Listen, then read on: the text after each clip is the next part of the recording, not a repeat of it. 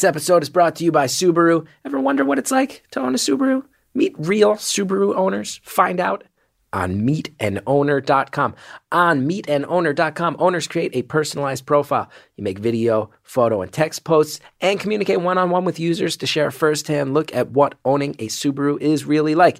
So check out meet an owner dot com. Talk to real owners. See how a Subaru can fit your life on meet an owner dot com. And stay tuned. At the end of today's show, bonus, mini, beautiful story from a Subaru owner. It's very cool that Subaru has allowed us to do some advertising, branded content in our way that embraces what this show is. Thank you so much, Subaru, for sponsoring today's episode. Enjoy.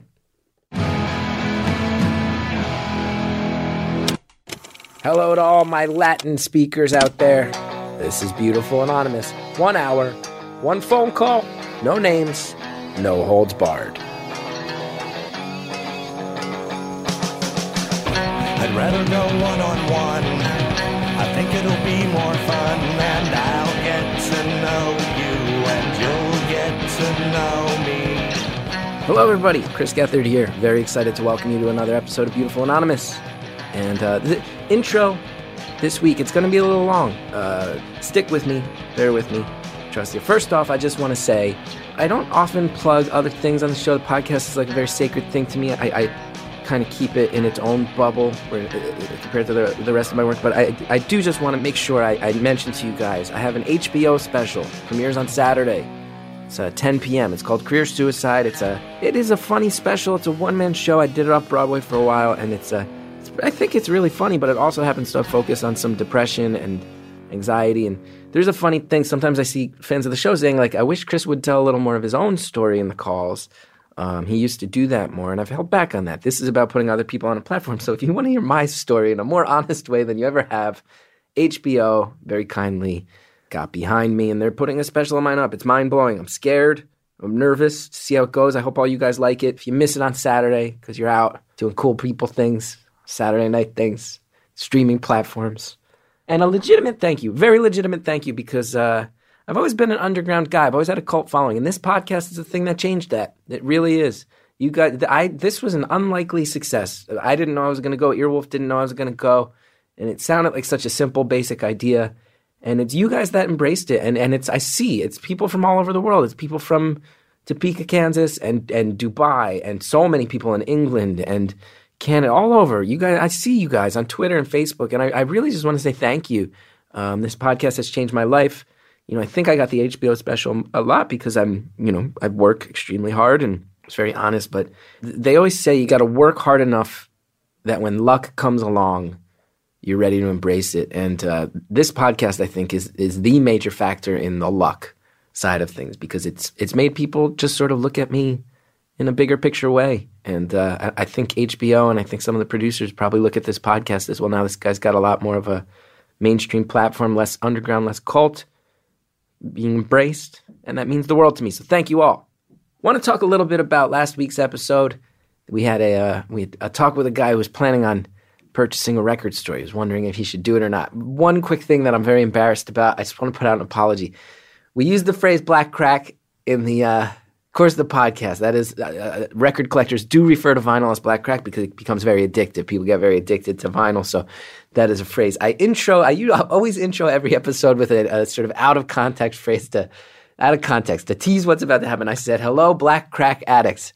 And I swear to God, from the bottom of my heart, I did not consider the fact that that sounded like I might be saying hello to, you know, um, you know, crack cocaine addicted members of the African American community. That was not intentional. I was not trying to make a joke. It offended some people. And I just want to say, I'm very genuinely sorry about that.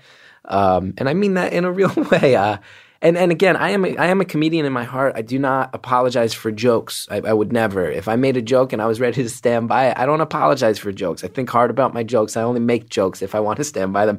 That was an honest foot-in-mouth moment that I am ready to apologize for. I don't think if anybody else in the booth thought I was making that joke, they, they didn't mention it to me or I would have said, oh, no, I'd rather not make a joke about Um, a drug epidemic that ravaged a particular community that many people have theories was maybe actually targeted by that joke. I would, I didn't, I wouldn't make that joke. And then, you know, some people on the Facebook group called me out. I apologized.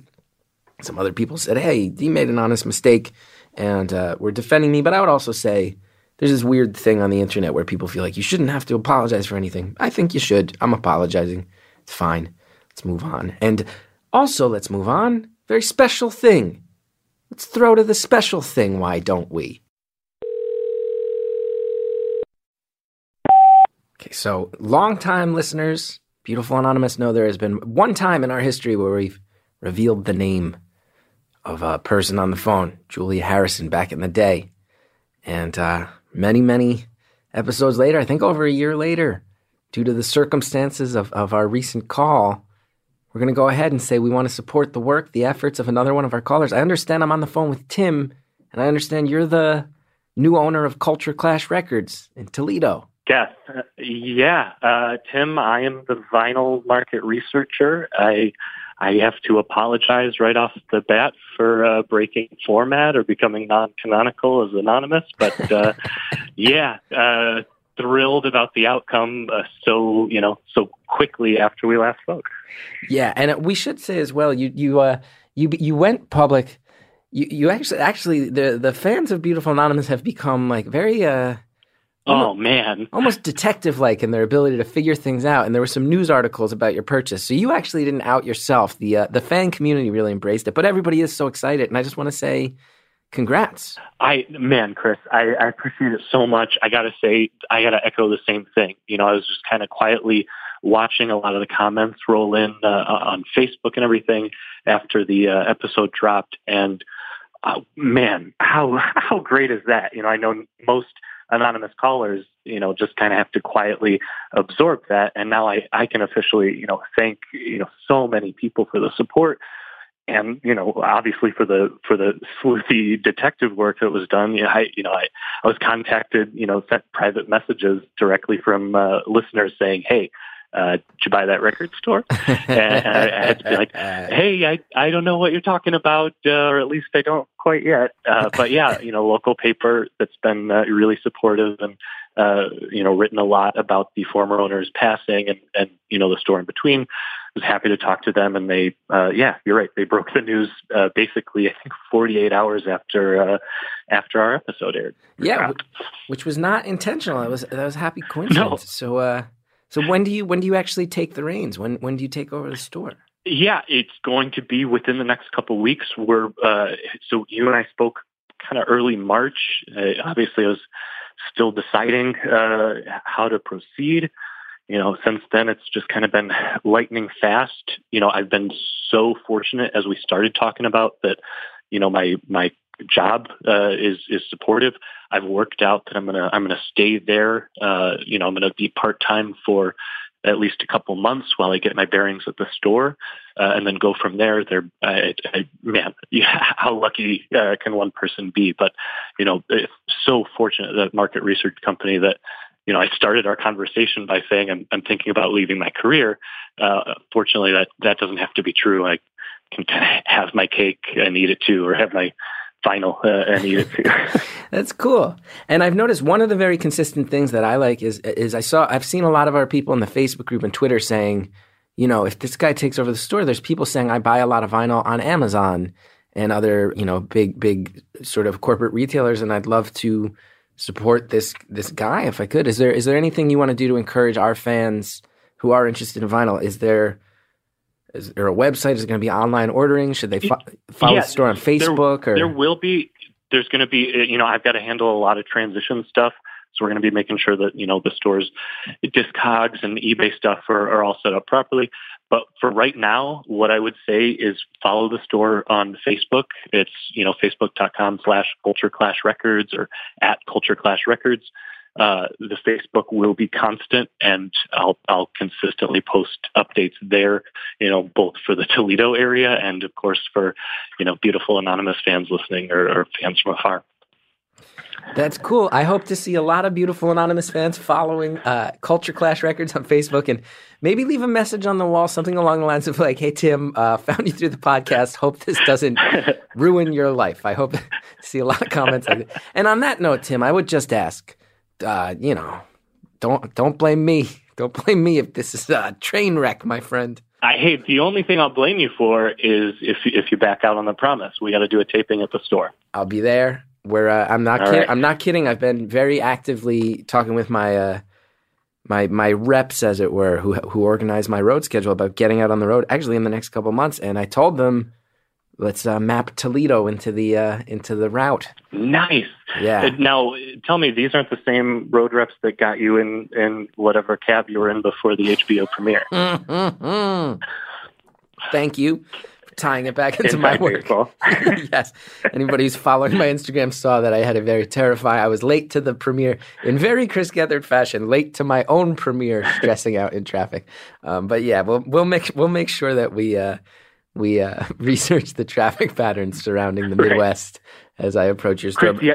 I'll be there. I promise. You know, the other thing, I, I, we're going to make it happen. I, I know it. The other thing that, you know, speaking of, you know, all the people and the positive feedback on, on Facebook, there was one kind of consistent uh, message that I, I felt so embarrassed about, which is how little I talked about my wife.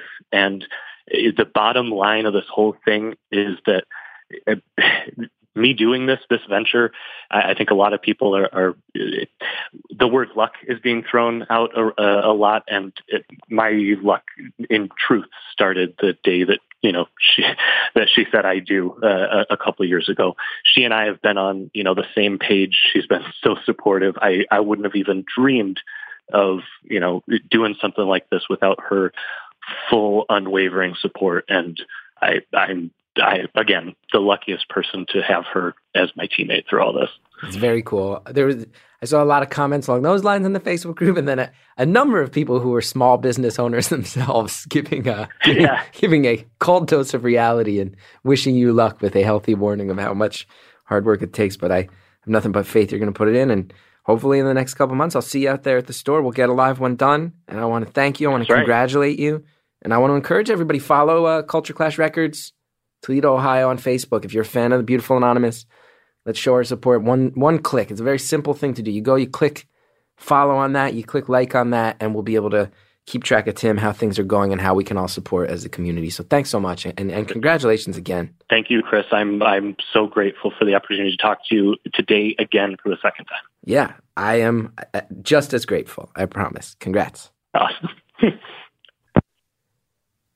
All right. That was a lot more heavy lifting in our intros than we usually have, because you know, I don't have an H B O special every week, and I don't apologize every week, and we certainly don't follow up with anybody ever, so a lot of stuff there. That being said, let's get to this week's episode. Very excited. The youngest caller, I believe, in the history of the show. This is somebody who's uh, living some very momentous personal moments out and is in high school, and I feel like there were stretches in this conversation where I was like, I remember so much what it felt like to be in high school when you're experiencing things for the first time and everything seems so important and daunting, and you know there's a world out there and you're just about to see it. And it was so cool to hear from from this young caller about the high school experience right now. There's been a, I will just ask you guys, be kind and, and be open-minded. There's been sometimes I think where there's younger callers in the shows, especially younger female callers, and sometimes in the in the uh, the feedback, people have a problem with how often they say the word like, for example, and get irritated. And I would just say, to me, I I, I wanted to put this episode out there because it really feels like, man, this is like a snapshot of what it's like to be in high school in twenty seventeen. And I don't, th- that was a thing. Growing up, we had we had John Hughes movies, right? To remind us. We had John Cusack, and we had, uh, we had, all, we had all those people to show us. And that, that I don't know what it's like to be in high school right now. So I thank our caller for letting us know. I enjoyed it. Hope you enjoy it, and let's check out the call. Thank you for calling Beautiful Anonymous. A beeping noise will indicate when you are on the show with the host. Hello? Hi. Hi. Oh my God, am I on the show? Yeah, this is Chris. Oh my God. Hi. This is weird. Um...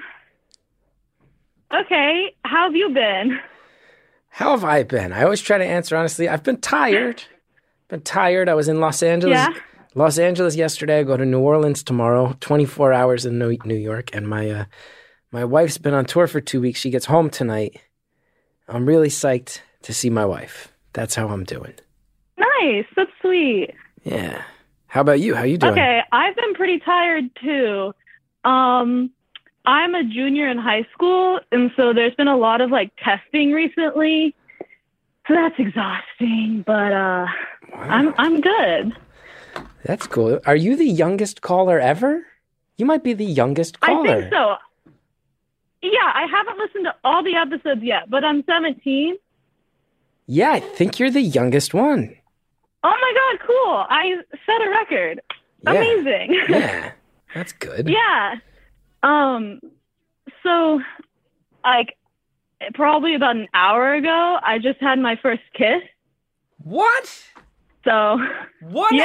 hour, one hour ago, you had your first, a monumental life moment, one hour ago. Yeah. Yeah, and then, like, yeah, okay, so I'll explain what happened. Okay, so this guy, we've, we, like, decided yesterday that we're going to start dating. And he has this list thing. It's kind of like a bucket list, but it's not. Um, he calls it his to-do list. And one of them is to kiss someone in the rain. And it started raining today. And then so he texted me, come outside. And so I came outside and he walked up and kissed me. And that was your first ever kiss, one hour ago in the rain. Yeah. I feel like everyone listening just went like, hell yeah, all at the same time. We get to live, live this. Yeah. Now you're giggling, you're giddy. Are these emotions that are coming from being on the phone with me and the calls, the nervousness, or are you just giddy and giggly because you just experienced this life-changing event? Both. Definitely, because I never expected to get through because I've called so many times. Yeah. Well, it was meant to be. Yeah. It was meant to be. It was. You know how many people have tried to call? Yeah. Right now, currently, five thousand six hundred thirty-nine people have tried to call, and your call got through. That's insane. Yeah. Also, you could tell me oh about this God. first kiss. So what is this something you'd been dreaming about? Fantasy? Were you wondering how this um, was going to go down? Kind of. I mean, I kind of figured it would happen in the rain because we talked a bit about that item on his list before. Um, and when it started raining, I kind of knew he's going to text me, isn't he? Yeah. But like right after kissing me, he had to leave because uh, he's going to Boston tomorrow. And so he has to pack. Bummer, dude. Bummer. Yeah. So how'd you like it? How'd you like the first kiss experience? Nerve-wracking? Did it? Me- well, I don't have much to compare it to. But did it like, measure up? I don't up know to, if it was did good it, or not. Did it measure up to? Was it everything you ever wanted it to be? Sounds romantic. I mean, it definitely was very romantic. I don't know. Um, I don't know. Kissing, it's weird. It's mouths like against each other. It's not like a an experience I've had before. You know. Yeah. This is so funny. Yeah. This is bringing me so, back to so many moments. I, I, this is making me remember my first kiss. This is very, uh-huh. very pleasant to talk to you because it's, it's allowing me to reminisce back to when I was um, youthful and full of hope and new experiences. Yeah. So I'm a writer and I've written a romance novel and it's kind of weird because like I've never kissed anyone. So like, how do I write a kiss scene? But now I can. So you write romance novels, even though you just had your first kiss an hour ago. I've, I've written a romance novel. A romance novel. How long is it? It's about thirty-two hundred, no, thirty-two thousand words. thirty-two thousand words. So nice, tight. Yeah. Keep it, yeah, like more like a novella maybe, to be fair. Yeah, I guess, yeah. Yeah. That's cool. Yeah. So now you can now you can apply your firsthand kissing knowledge into your next romance novel. Yeah. Something related to my writing that's happening in my life. I'm, I think this is okay to say as long as I don't, don't give out like where I live. Um, I'm actually giving a uh, TEDx talk on Saturday about my book. And you're seventeen? Yeah. You're seventeen so and you write TED books and do like, TED Talks. Yeah. Well, TED has like different events. So there's TED Talks, which is like famous scientists really. And then there's TEDx, which is like anyone can do it. And then there's TEDx Youth, which is what I'm doing. You're doing TEDx Youth. You're talking yeah. about, and you're talking about your romance novel. Yeah. And like, I mean, it's like five minutes. I could read it to you. The whole TEDx talk? Yeah, it's less than five minutes. I can't have you read a TEDx. People will kill me if they... Actually, yeah, I can't read that. Actually, you, it'll be posted on YouTube, so I probably can't read it. Yeah, just yeah. copyright there. I, hey, I have a question for you. Okay. So this guy who kissed you in the rain. Does he listen to Beautiful? Uh-huh. Does he listen to Beautiful Anonymous?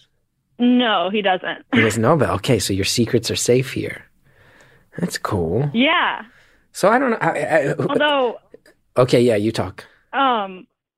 Yeah. At the last TEDx like preparation meeting, um, I I. told a girl to listen to this one episode of Beautiful Anonymous. So she starts listening to uh to the whole podcast, then I might have outed myself. Ooh, you might have blown up your own spot.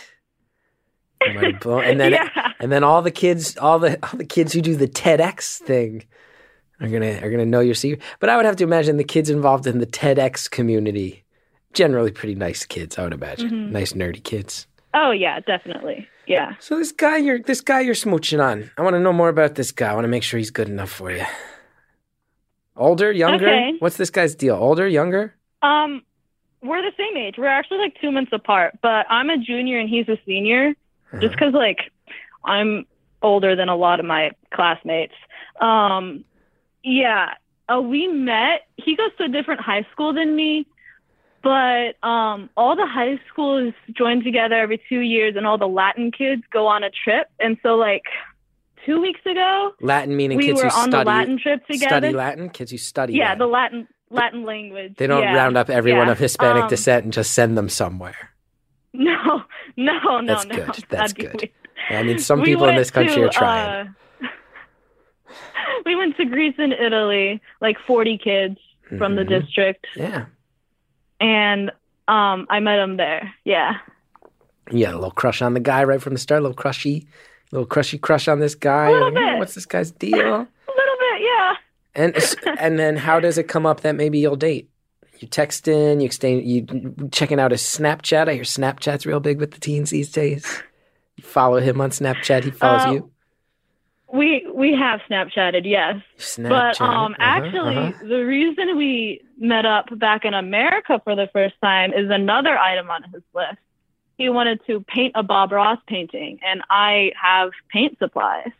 And so I was like, you should come to my house once we get back. And Ooh. So he did. And then later that night, we did another item on his list. We blew up metal in a microwave. That wait, that one's way off base from the others. Yeah, the list is kind of all over the place. Yeah, that's a very teenage boy list, right? I want to kiss in the rain. I want to paint a painting. I want to blow some shit up in a microwave. It's, yeah. It goes in a bunch of different directions. But so you've participated in a number of items on this list. Yep, a few. So wait, if you uh, if you don't go to the same school, how did he text you and tell you to come meet in the rain? What do you mean? Didn't you say it was raining? He if we don't go to you? The same school? Yeah. How close? Oh, are... yeah. I mean, we live in the same city. We're in the same school district. Oh, okay. Okay, I got it. So you can still meet in the center of town. His, some sort of yeah. midway point. His house is actually kind of close to my house. It's just that we are zoned for different schools. Okay. I'm going to say something. Yeah. I'm saying this with great love. Was I? No, no, no. I'm going to say this with great love what? and affection. I'm not saying okay. this in a, a judgment, any sort of judgmental way. This conversation yeah. is teenage as hell, and I'm loving it. I know. Yeah. I mean, I thought about what I would say on, on if I ever got through to you, and, like, it's all just super teenage stuff, honestly. Tell me what it's, it's like to be a teen in twenty seventeen. You know what year I was born? No. nineteen eighty. You're laughing at me. I was born in nineteen ninety-nine. Yeah. You were. I lived for two full dec- decades that you'll never know. Yeah. When I was a kid, no such thing as the internet. Didn't That's exist. That's crazy. Because the exist. internet's kind of everything right now. Yeah, it's all the rage. I didn't even have the internet until I was like twelve. Yeah. Okay, so you want to know what being a teenager right now is like? Yeah, maybe you let me know what it's like to be a seventeen-year-old girl in twenty seventeen, and I'll let you know what it's like to be a thirty-six-year-old man. Okay.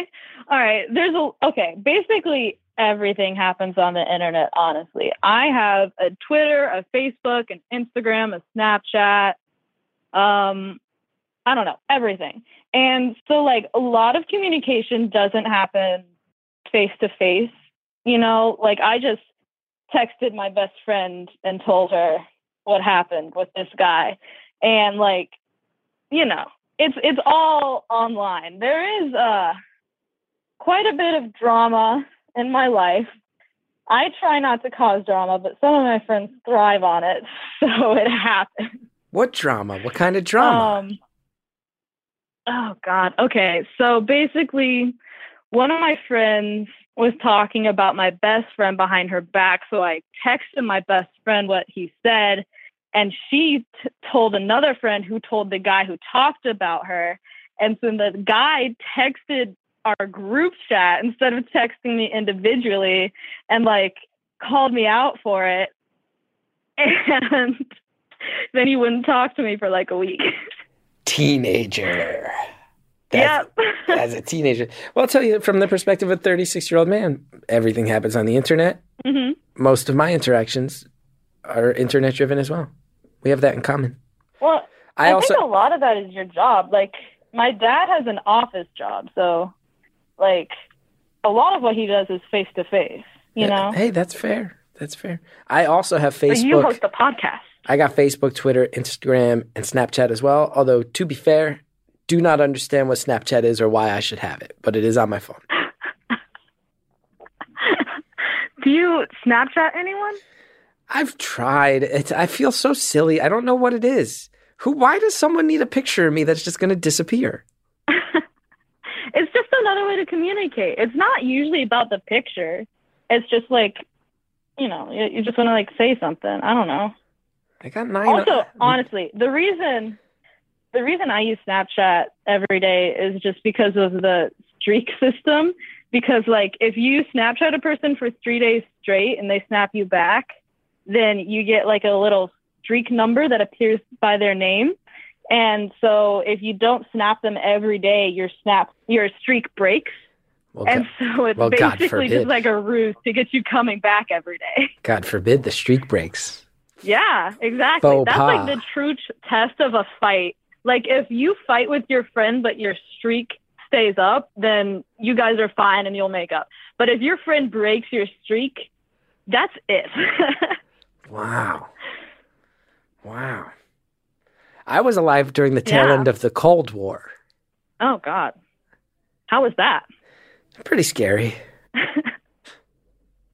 Yeah, it's always weird because, like, my perspective of the Cold War is, like, it was so long ago. It was, I don't know, like, the things people were worried about then were, like, different and stuff. But really, like, most of the people around me were alive during the Cold War. And that's crazy because... Yeah. I wasn't, and so my perspective of it has always been like it's so far away, but it's really recent. Yeah. I was yeah. on nine eleven, I was four years older than mm-hmm. you are now. Wow. I was um, two years old, I think, um, and I was watching Clifford the Big Red Dog when it happened. Wow, you remember. Yeah, well, I don't remember that. I, I know I watched Clifford all the time, and my mom told me that, like, she had to run upstairs to the other T V to turn to a news channel. All right, fair.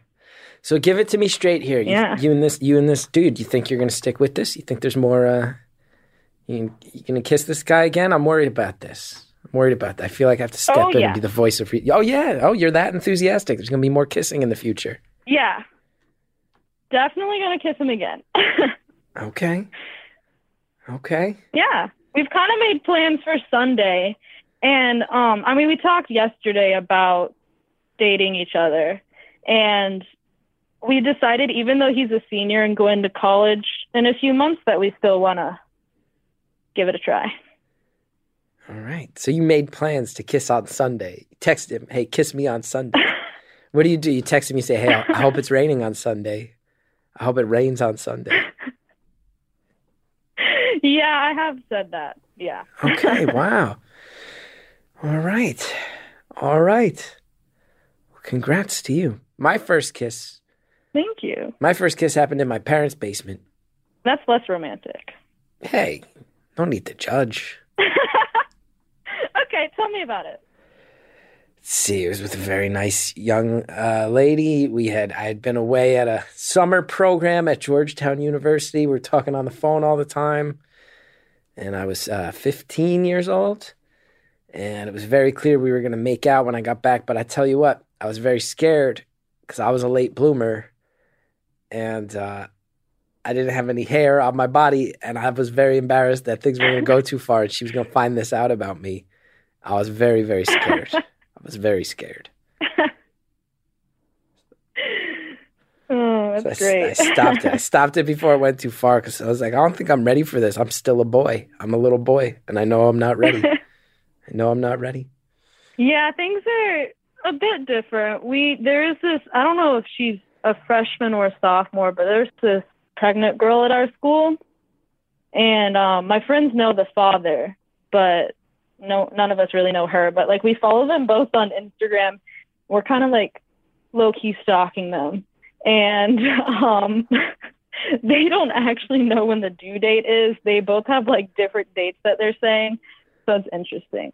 Also, she's like creating drama and say that he cheated on her when he didn't and stuff. So I'm interested to see how this kid turns out. I know that's kind of morbid, but like, it's interesting to watch.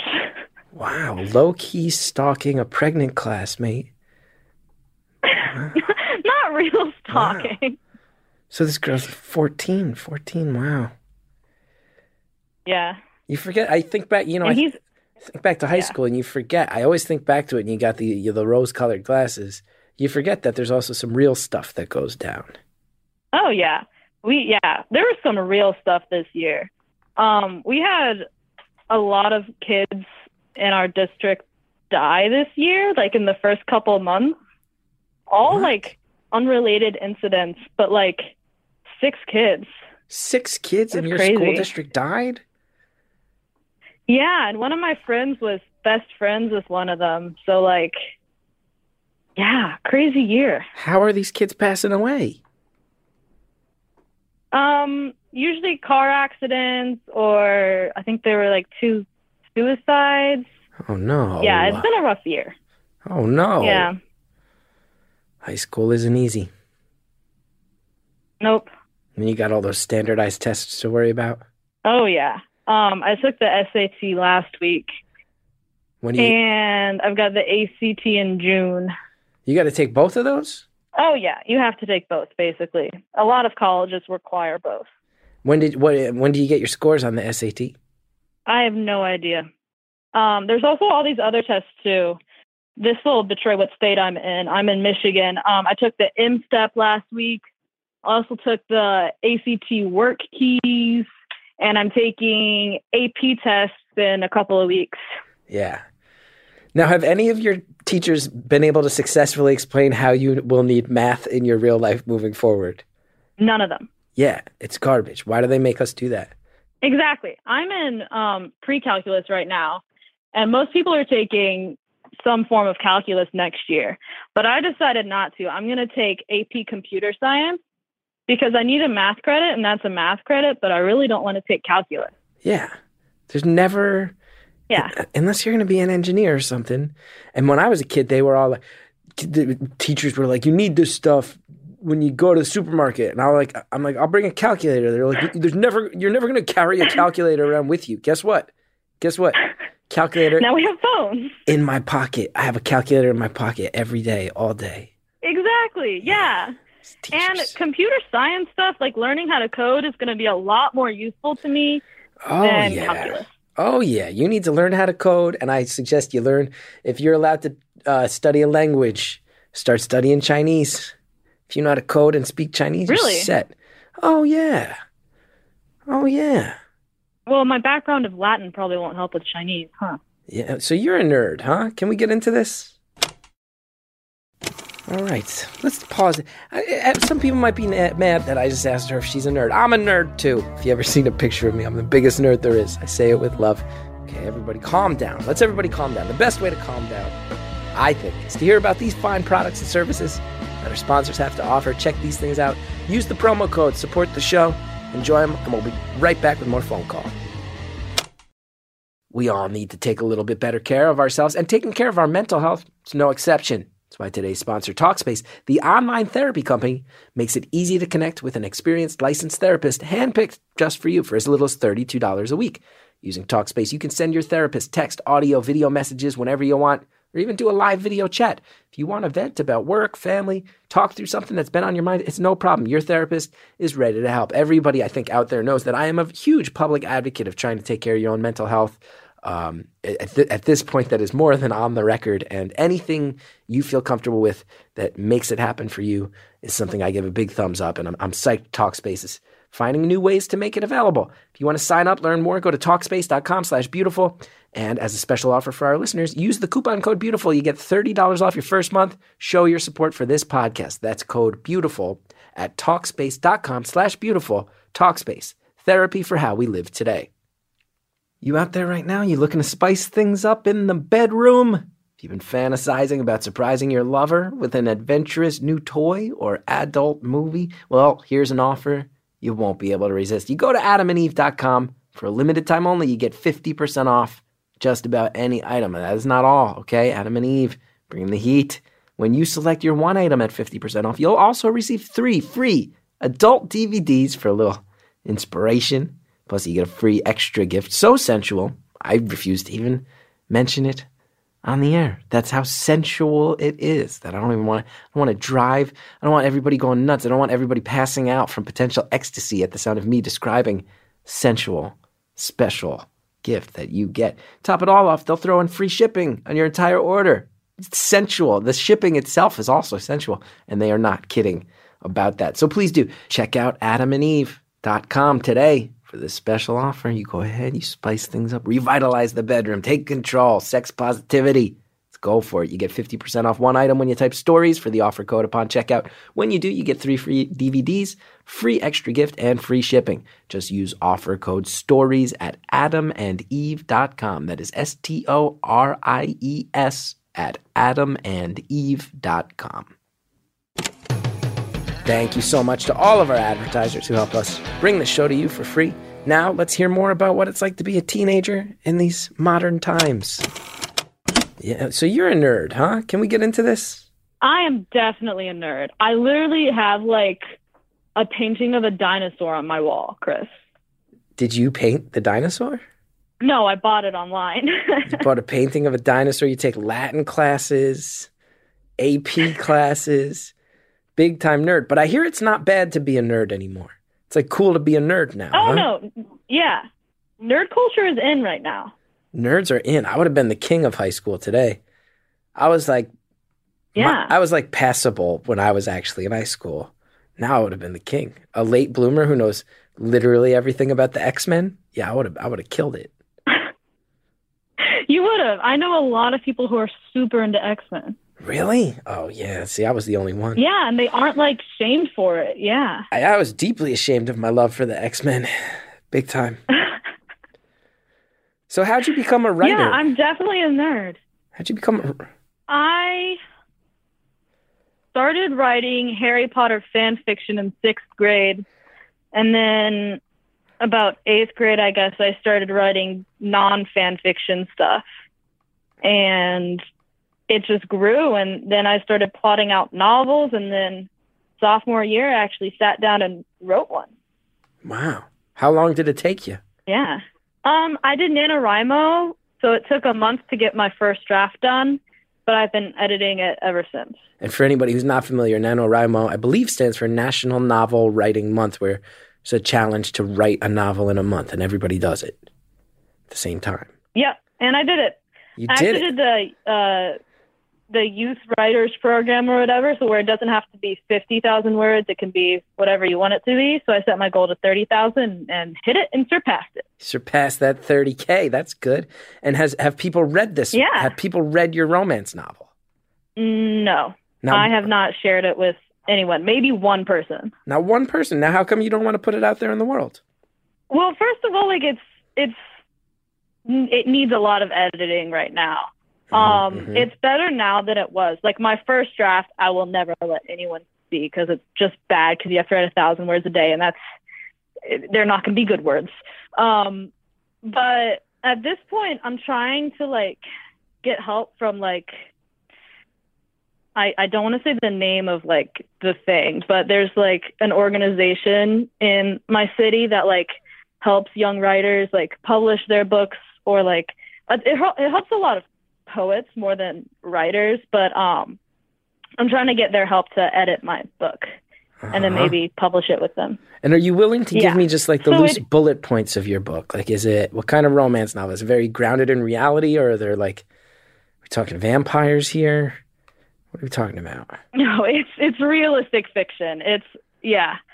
Um, it's, so it takes place in a church camp, and we, we're, I have a feeling we're going to go deep into religion in this phone call, but um, it takes place in a church camp, and it's uh, an atheist kid who's like being forced to practice Christianity, and he meets this other guy in the camp and discovers he's gay and falls in love with him and kind of follows the him navigating the struggles of being both athe- atheist and gay and in this community. Wow. That's pretty, that's pretty elevated stuff. Yeah, I try. So at, you were a seventeen-year-old girl who had never kissed a person, and you wrote a uh, you wrote a gay romance novel. Yeah, I did. That's awesome. That's really awesome. Thank you. And how much of this material was drawn from real life? How much did you imagine? Do you have friends who have lived through this situation that inspired it, or was it just a creation of your mind? Um, well, so the religion part is all like my life experience, because I have a Christian family, but I'm atheist. And um, the like romance parts is kind of a little bit of me, but a lot of imagination, because I'm bisexual. So like, you know, I can draw from that and write about that. But um, the actual romantic parts, mostly my imagination. Mm-hmm, mm-hmm. So that's a yeah. lot. You just dropped a lot. We're pretty half an hour into this phone call. You just dropped a lot of details that are pretty intriguing. I did. So here's a question I have is, at, at what point in your life do you realize you're bisexual? And um, as someone of limited experience that only started within the past ninety minutes as far as actual romantic activity goes, Um, how did you come to realize that about yourself? Um, so I never, okay.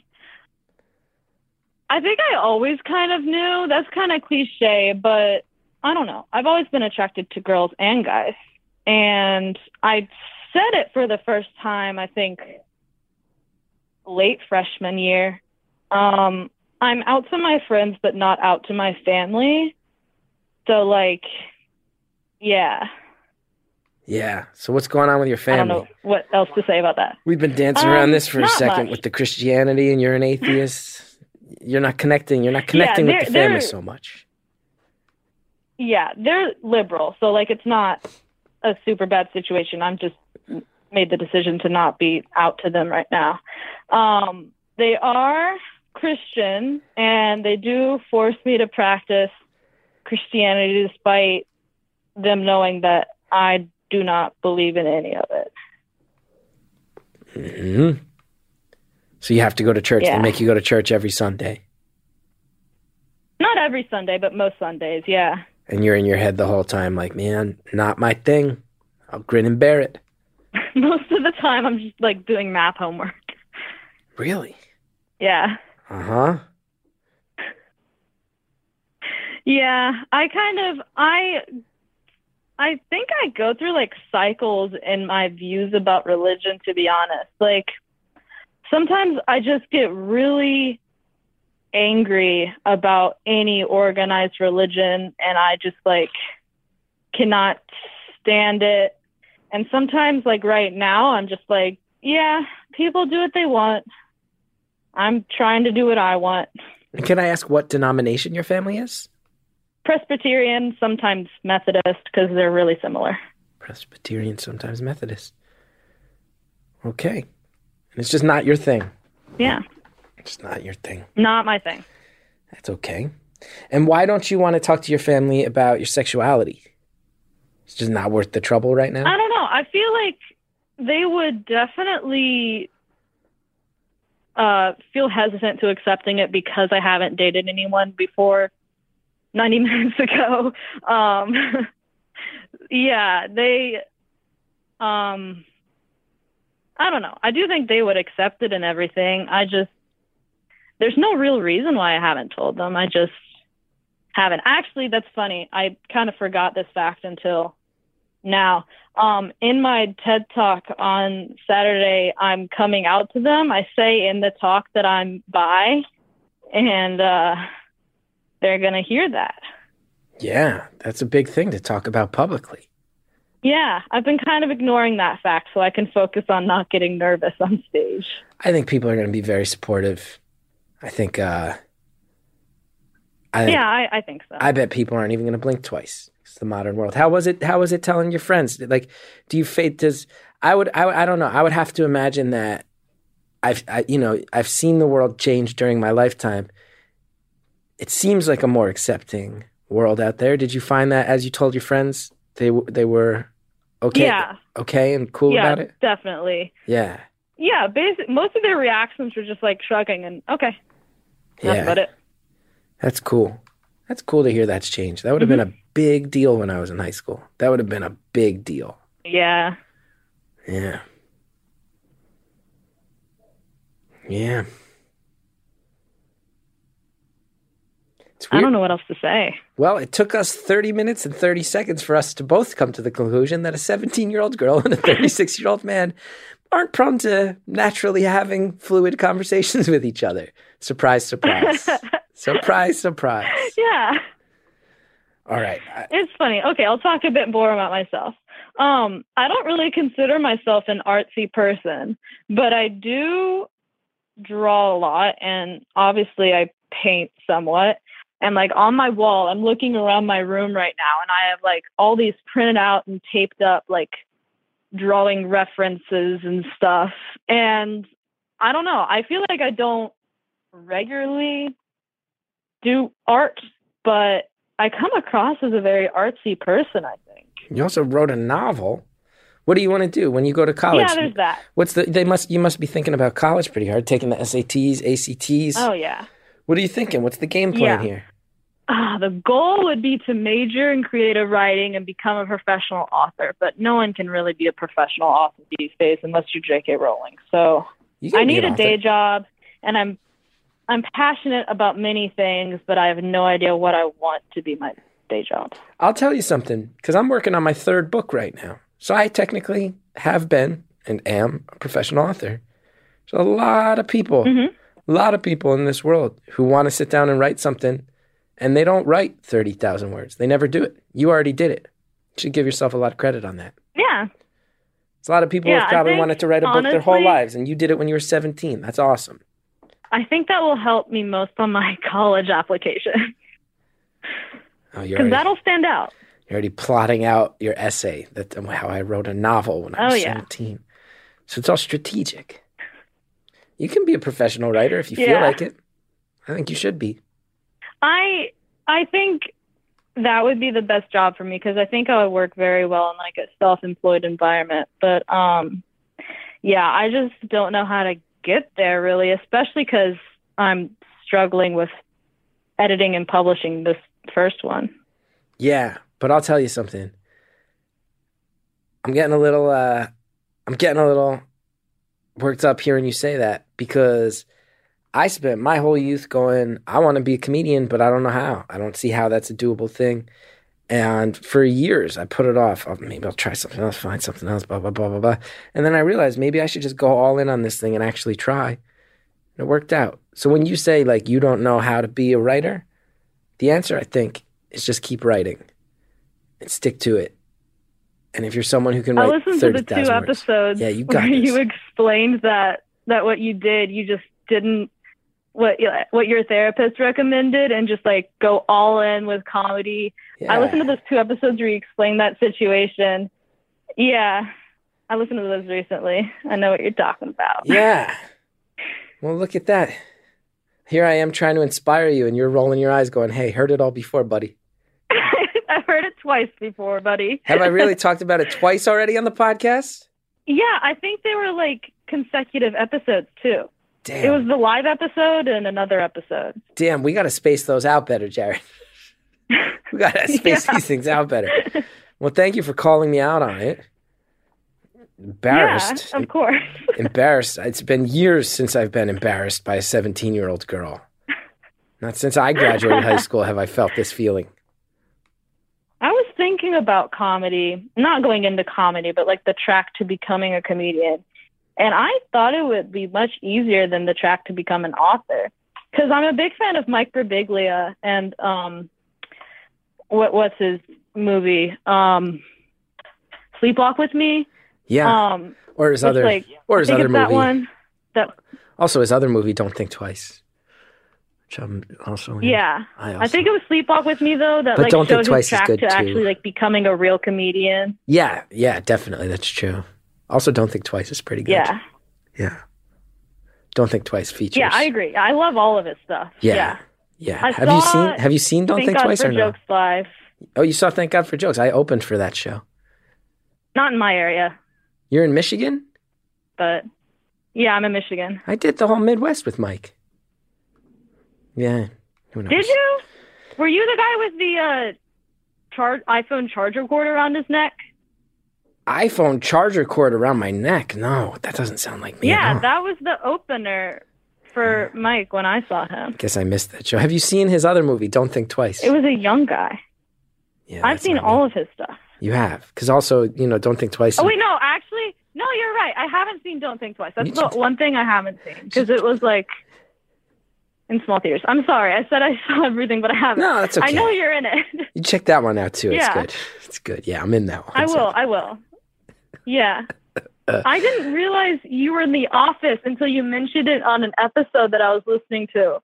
And then I just frantically Googled it. And you were the guy who tried to kneecap Oscar. Hell yeah, I was. My cousin, my yeah, cousin who's I in high school was very you. impressed by that as well. My cousin Paige, she's now she's a freshman in college. She was in high school. I always used to ask her, what what can I do to make teenagers think I'm cool as a comedian? And she never had an answer. She always rolled her eyes. And then when I was on The Office, she was like, teenagers think you're cool now.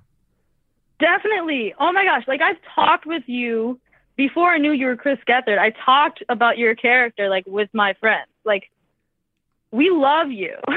Well, you we go- think you're so cool. You were on The Office. Yeah, I'm cool. Tell all the teenagers out yeah. there.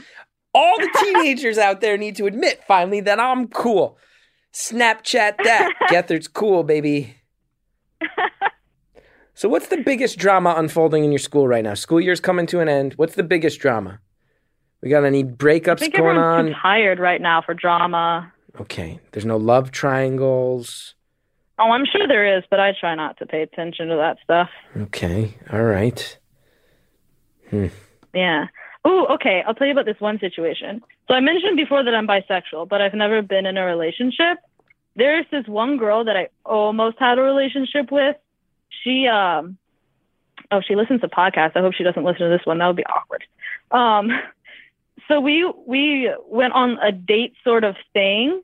Um, where we went to like the theater because they did like a special showing of the last episode of B B C's Sherlock. And we like, we went to Wendy's before and I was sick and it was amazing. Um, yeah, but so she would not like, like open up to me or reach like, like she would never text me first, that kind of stuff. And she was kind of pulling away. And so like, months after we stopped talking, she like texted me one day and said, can I call you? And I said, yeah. So then she told me that she can't date me right now.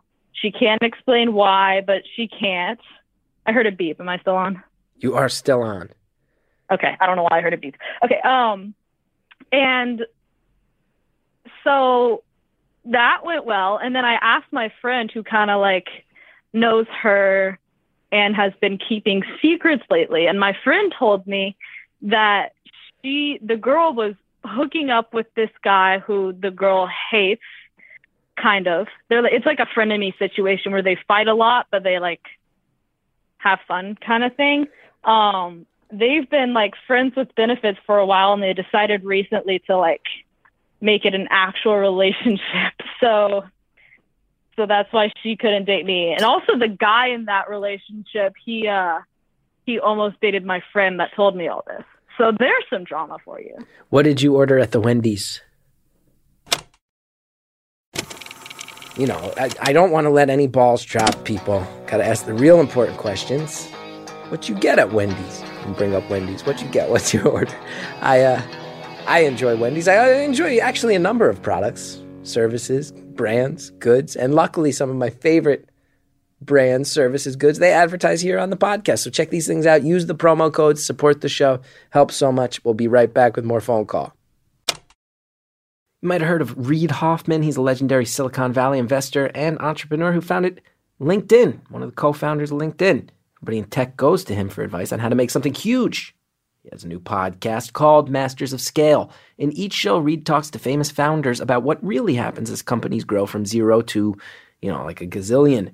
Guests include famous founders like Mark Zuckerberg of Facebook, Brian Chesky of Airbnb, Reed Hastings of Netflix, and Sarah Blakely of Spanx. That's a that's a murderer's row right there. That's a, that is a re- once you busting out these names, this is for real. Everything it claims to be. The stories you'll hear on Masters of Scale are always honest, always useful, and often pretty funny. There's no jargon, no posturing. Just bring in the heat. Bring in the heat. Masters of Scale. Subscribe to Masters of Scale in Apple Podcasts, Stitcher, or wherever you love to listen. Thank you so much to all the advertisers who helped this show happen. Now, let's finish off this phone call. What did you order at the Wendy's? I think I had chicken nuggets and a chocolate frosty. Good. And fries. Solid. Solid Wendy's high school order. Date order. Yeah. Wow. Okay, drama. So you had you had a near miss with a relationship once before. Now you're uh-huh. now you're you got a new thing with this guy going. Pretty good. It's pretty good. Yeah. You got a summer. You got a summer. Everything's of, pretty good right now. You're looking forward to a summer of romance with this fling. You're going to have this summer fling and send him off to college. That'll be sad when he goes to college. Yeah. Maybe I'll call you again. Maybe we'll do a follow-up when you're heartbroken. Yeah. That'll be fun. Yeah. Smart kid. You do you, are, you study Latin. I thought that they didn't even teach that anymore. Mm-hmm. Um, maybe not at your school, but at my school, yeah. Whoa, um, throwing I, shade. Actually, throwing shade at the public school systems of northern New Jersey. Say in West Orange High School, well, West Orange, I'm in New the Jersey. Public school system too. fifty-one Conforti Avenue ain't good enough for you, huh? Wow. Okay. No. Well, so I went to the only public middle school in the area that teaches Latin. And so I actually got Latin one done in eighth grade. So even though I'm a junior, I'm in Latin four right now. And, um, yeah, it's taught in every high school in the district. Do you speak um, Latin? Well, you don't really speak it. You mostly, like, write it. Okay, I'm going to ask you to calm the attitude. I'm just trying to learn. I'm sorry. Just trying to learn. I'm a teenager, okay? I know. I know you're a teenager. But you're getting bored. Here's what I can tell is happening. Here's what I can tell is happening. We're forty minutes in, forty-one minutes in. This is the longest thing you've done with your teenage attention span in about six years. This is the longest you've gone without texting or Facebooking, tweeting, or Snapchatting in years. You're getting bored. You're getting restless. I'm old. My life's not interesting to you at all. You kind of are wondering no, why you called in the first really place. Interesting to me. So now you're getting, now you're giving me some tood. You're giving me some tood, and I know it is what it no. is. But I'll call you out. You got that tood. I I'm not meaning to have a tood. I'm sorry, Chris. Hey, that's okay. I'm not mad at you. Taking digs at my education, telling me you don't really speak Latin. You read it. Yeah, I know. I know that. I know you can read Latin. This teenager throwing shade in my direction. Now, you're seventeen years old. The youngest caller mm-hmm. in the history of Beautiful Anonymous. I think many of the listeners mm-hmm. are probably a little older than you are. If you had to give us, if you had to speak and be the sole representative of your generation, all the weight of your generation is on your shoulders right now. Oh, God. What should people know about the lives of a teenager right now? What are the mentalities? What are the trials and tribulations? What are the things we misunderstand about you as old people? That's a complicated question. Um, okay. I guess that we're people. I've been looked down upon a lot, you know, And I really don't appreciate that. I mean, we're people, and especially like, I guess, sixteen and up, like we have complicated political opinions, and like we really, really care about the future of the world. And like we have a deep understanding of things. And a lot of times adults try to overlook that and just like demean us, I guess, because they feel like they can because they're older. Um, and it's ridiculous because we're people, and quite honestly, we're currently being educated. So like our knowledge is kind of fresher. Like I just took A P Gov last semester, so I know a lot more about the U S government than like my parents do, even though they're like politically active people and stuff. Um, and it's just, I feel like it's ridiculous when adults look down on us when they don't really know us, or they are just trying to like create a wall between us, because like my generation is smart, and we, and especially with politics, like we really care about stuff. Like I attended rallies during this election and everything, and I can't even vote yet. I was going to volunteer as like a, uh, one of those people who collects your ballots and stuff, but I didn't have time that day. So like, I don't know. I feel like don't look down on us just because we're younger, you know? Mm-hmm. I think that's a great lesson to be learned. Yeah. I think generally most of the good ideas start with young people. Those are all the all the big ones in life. Good music. Yeah. It's good. So what are the uh, what are the things your generation feels like they're going to have to correct? The mistakes my generation's making, the things we're not seeing, the things we're doing wrong. What are you What are you guys going to What are you going to do when you pick up the baton and it's your turn to run with it? Well, definitely global warming. Um, that's kind of an obvious answer, though. Um, I think once my generation kind of gets into government, um, we're going to see a lot of social change. You know, like there's obviously a lot of conservative people in my generation, but I feel like there's a lot more liberal people than any other generation, I guess. I don't know statistics, but um, yeah, I I think we're going to make a lot of changes because a lot of us are fed up with how things are run right now. What do you mean? Well, like, oh, I don't want to get too political, but like if you look at the young people, uh, how they voted in the election, the wide majority, I believe, of young people were voting Democrat and not Republican. And it's really disappointing us, especially us that were just a year too young to vote, that um, the decisions are being made for us right now because obviously there's not as many young people voting as old people. And so I think once we are able to take the reins, I feel like we'll make much bigger changes. I mean, a lot of like, I know with my peers, at least, um, there are some anti-Hillary people. And it usually, this might just be where I live, but like usually it's not because of her views on issues. It's because she's like, it's not because they're conservative. It's because she's not liberal enough. Like this is a very pro Bernie area. Um, yeah. So I think once these Hillary is too conservative for us people hit the government, it'll be quite a different government. Okay. And my last really important question for you. What's the most bullshit thing they serve in the lunchroom? Oh, God. I don't buy lunch. That's how bullshit it is. Wow. You just bring lunch from home every day. Yeah. Yeah. Um, I guess the grossest thing I've seen is the meat.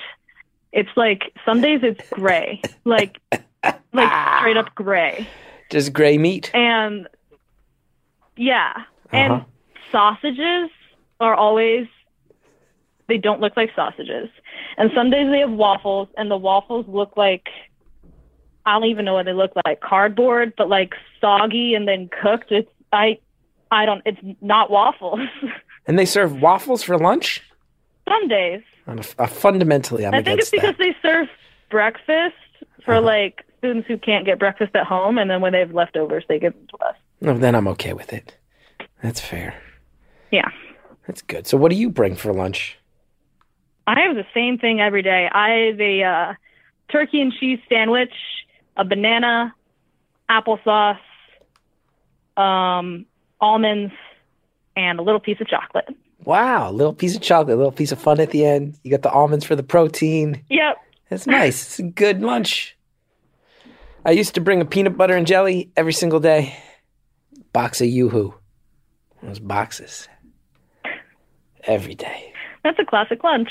It was. It was great. And then I'd take thirty-five cents and I'd go buy myself a little bag of uh, cheddar popcorn. It was thirty-five cents. Hello? Hello. I don't know what else to say. I can talk more about school, I guess. uh, well, hold on. I, I want to talk about, you just had your first kiss. Yeah. That's got to be blowing your mind. Yeah. What are your friends saying when you texted your friends? Are they flipping out? Are they happy? Well, I only texted my best friend so far, and she she's had a few boyfriends, so so she was really happy, and like she knew, like, you know, it wasn't a new experience for her kind what, of thing. What would you say? Um, are you late in the game compared to your friends? Like, have a lot of your friends been smooching for a couple of years now?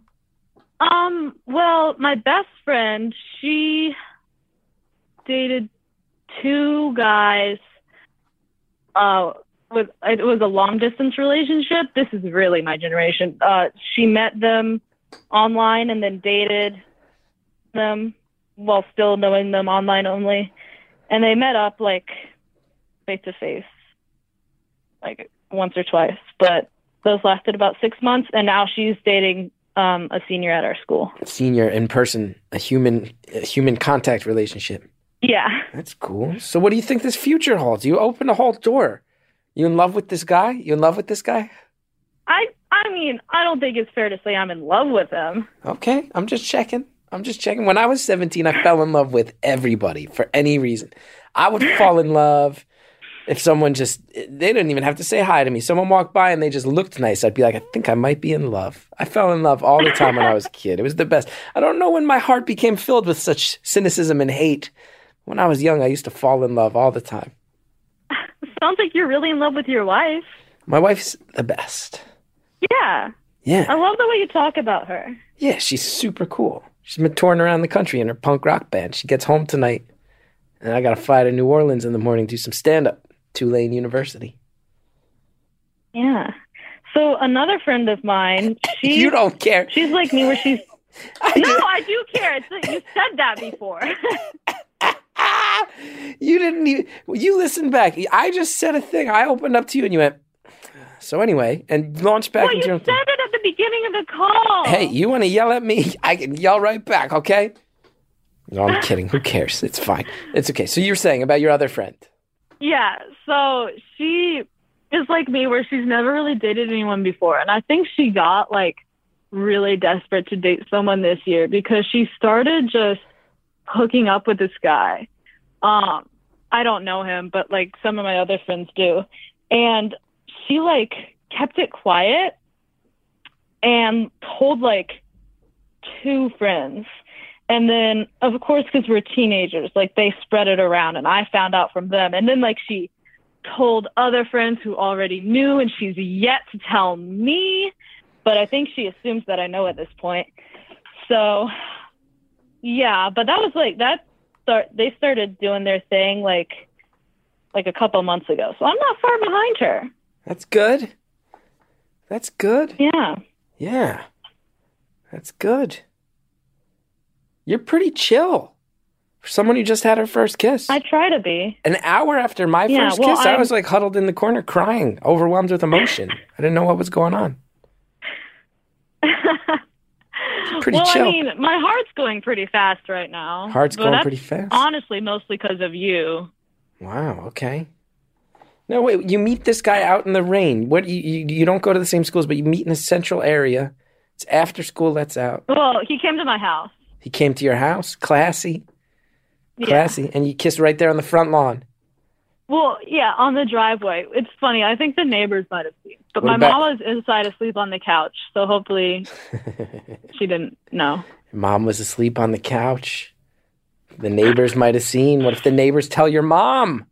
They might. What if the neighbors call your mom and say, we saw your daughter kissing in the rain in the driveway, putting on a show for the whole neighborhood?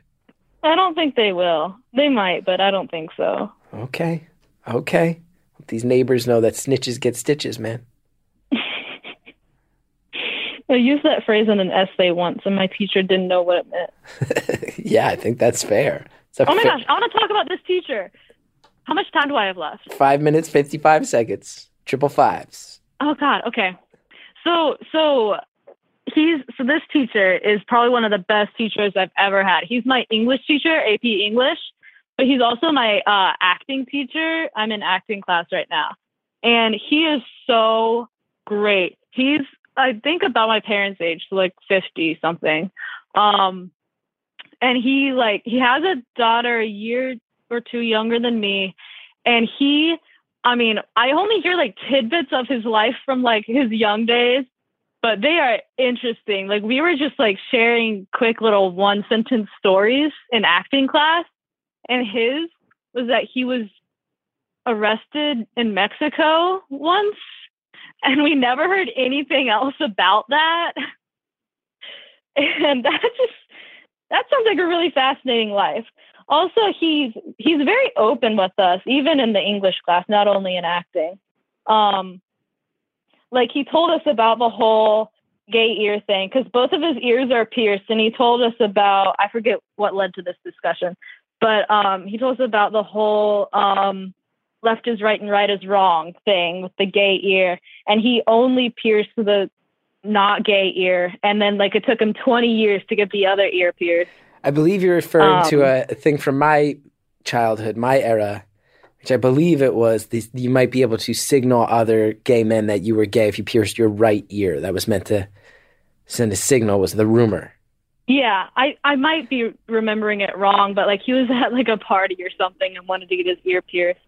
And so she, he made sure that the person piercing his ear was going to the left ear or whatever. Instead of the gay ear, as, yeah. as it's been called. Okay, okay. Okay. What else? Yeah, I think he's a really cool guy. Really cool guy. Yeah. I'm a little wary on this show about hearing about teachers who are a little too uh, cool with their students. Oh, yeah, because that one episode. Yeah, I didn't yeah. like that one episode. We're not, that's not one of these situations, is it? Not at all. That's good. You know. Good. Good. You seem like a smart kid with a good head on your shoulders. I think the future's bright for you. How do Thank you feel you. about it? You think so? I think so. I was at a party recently, and one of the girls I know, I'm not really friends with her, but I know her. She got really drunk, and she came up to me. She went up to every person and told them how much she loves them, and she came up to me and said, "You're so smart. I can't wait to see what you do with your life, and I'm I I'm so happy that I know you," and stuff like that. That's so nice. Yeah, I'm also excited to see where I end up. I hope that kid got home safe. I hope that kid... She did, yeah. Didn't drink and drive that night. That's cool. What do you think in college-wise? You going to go to a big school, state school, small school? What are you thinking? Small private school. Yeah, smart. I wish I made that choice. I went to Rucker, yeah. Rutgers University. This is the shortest Ugh. hour of my life. Really?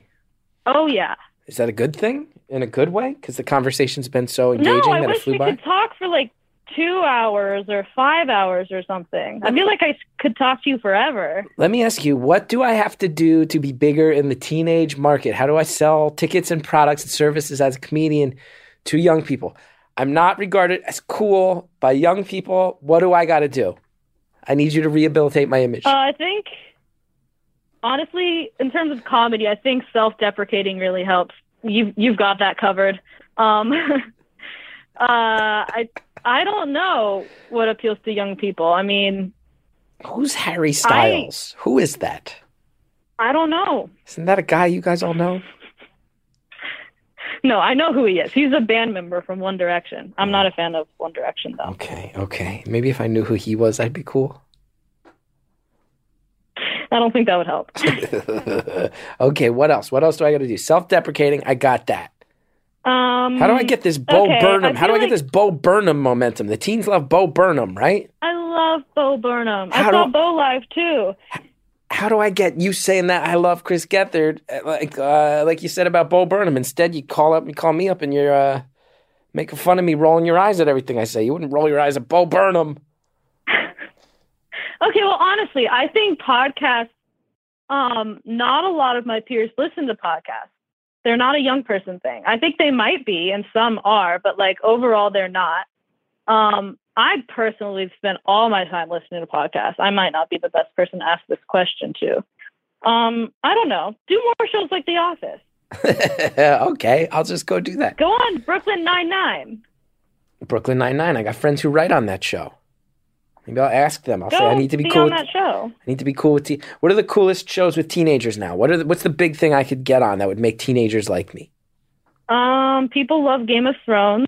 I don't watch uh-huh. that show. Uh-huh. Parks and Rec ended. I was on that. Um, where? I was on Parks and Rec. When? I played the guy, the man, the men's rights guy in the primary episode. Oh my God, you did! I haven't watched it recently since. Starting Beautiful Anonymous. I'm sorry. Listen. Um, you, you were on Parks and Rec, so you're you, you got went ten up the seconds. Cool level. You got ten seconds left. What's your lasting message to the whole world? I love podcasts, and I love you, Chris. And thank you so much for starting this podcast, because this is like honestly what I want to do with my life. Just talk to people. This would be so cool to have you as like. I love this show. Thank you so much. Teenage caller, I'm glad you liked the show, and I'm glad you love Mike Birbiglia and Bo Burnham so much. I'd like to know that I'm at best your third favorite comedian. Thank you for that. Uh, but in all sincerity, good luck. So cool to talk to you. I hope you keep writing and making things and enjoying life. Thank you to Jared O'Connell in the booth, as always. Thanks to the Reverend John DeLore and Greta Cohn, who helped build this show in the first place. Thank you to Shell Shag, who gave us all our intro music. Want to know more about me? Chris Geth dot com. Find out about all my dates out on the road. Love to meet you sometime. Call in. Maybe I'll talk to you next time on this show. And if you do like the show, rate, review, subscribe on Apple Podcasts. It really helps a lot. Thank you so much to everybody who supports this show. See you next time on Beautiful Anonymous.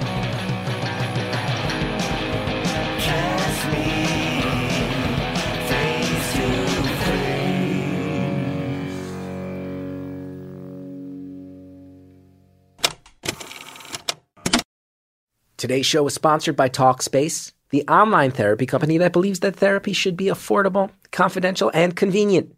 A Talkspace therapist can help put you on the path to a happier life. For a special offer for our listeners, visit Talkspace.com slash beautiful. Again, that is Talkspace.com slash beautiful.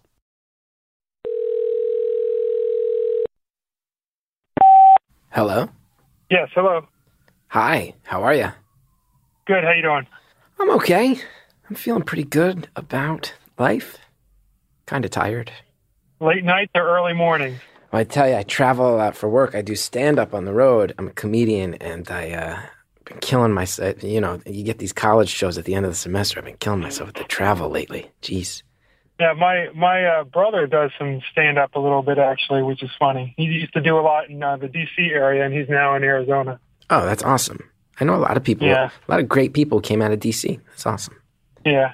So I hear you're uh, you're chilling out in a Subaru right now. I am. Yes, I am. And you're a fan. You dig the Subaru. I, I, I do. Uh, this is uh, my second Subaru. It's funny because I every now and then I hear people bragging about how many Subarus they've had. Oh, I've had seven Subarus in five years, and, and I never understood why that's something to brag about when the cars are built to last so much longer. So either they don't know how to drive or they don't know how to maintain it. Yeah.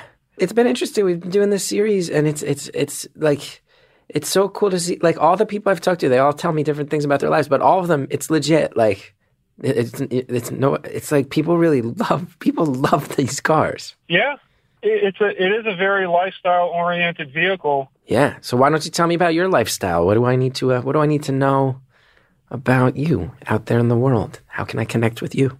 Yeah, well, it kind of starts, I guess, with my just love in general of the outdoors, which probably isn't too uncommon for a lot of the, the Subaru demographics out there. I mean, I, I love being outdoors. Um, I spent a lot of time in the Appalachians uh, right after I got out of college. And then once I started, I got married and started having a kid, kids, I needed something that could seat more than two people. Uh, but I, I didn't want to go too far away from that general sense of adventure and an ability to, to have some fun out in the woods. And uh, the Subaru offered me the room for the kids, the, the wife, the bike, you know, all the things that you want to you want to do outdoors. That's cool.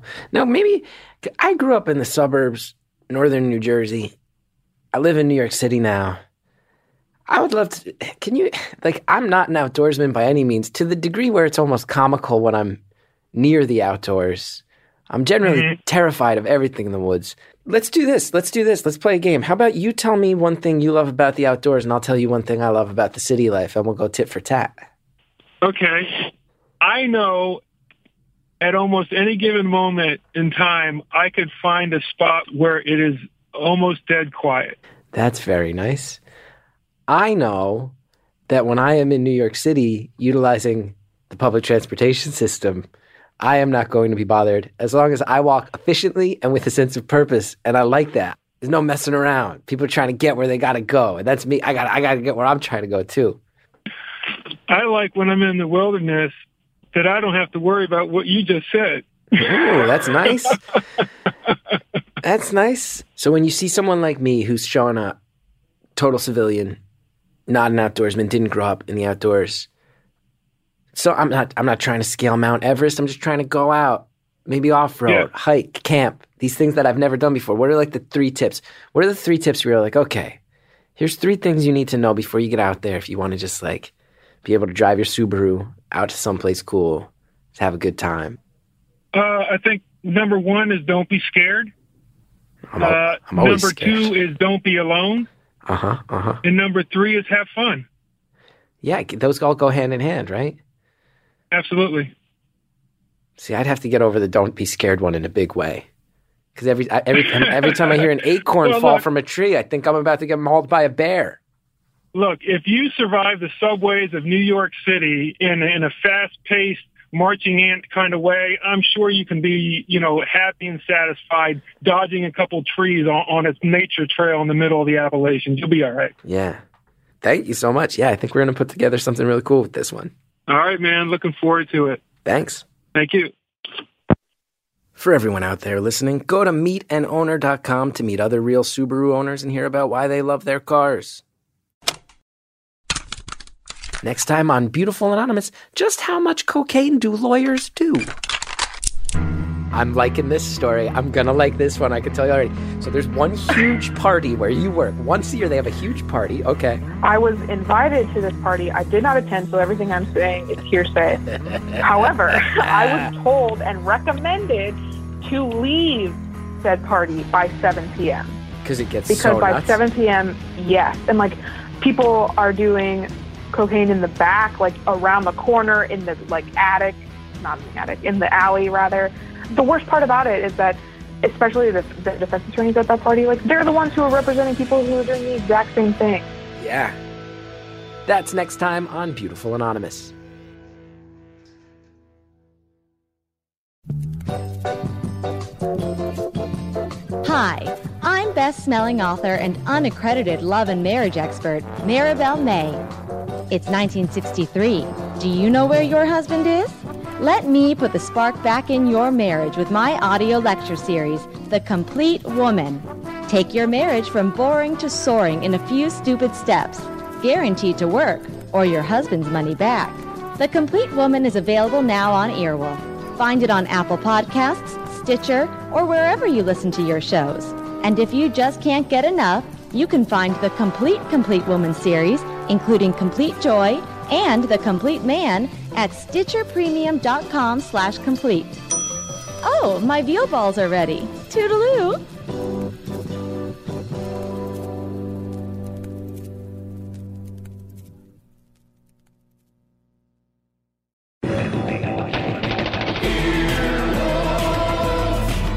This has been an Earwolf production, executive produced by Scott Aukerman, Chris Bannon, and Colin Anderson.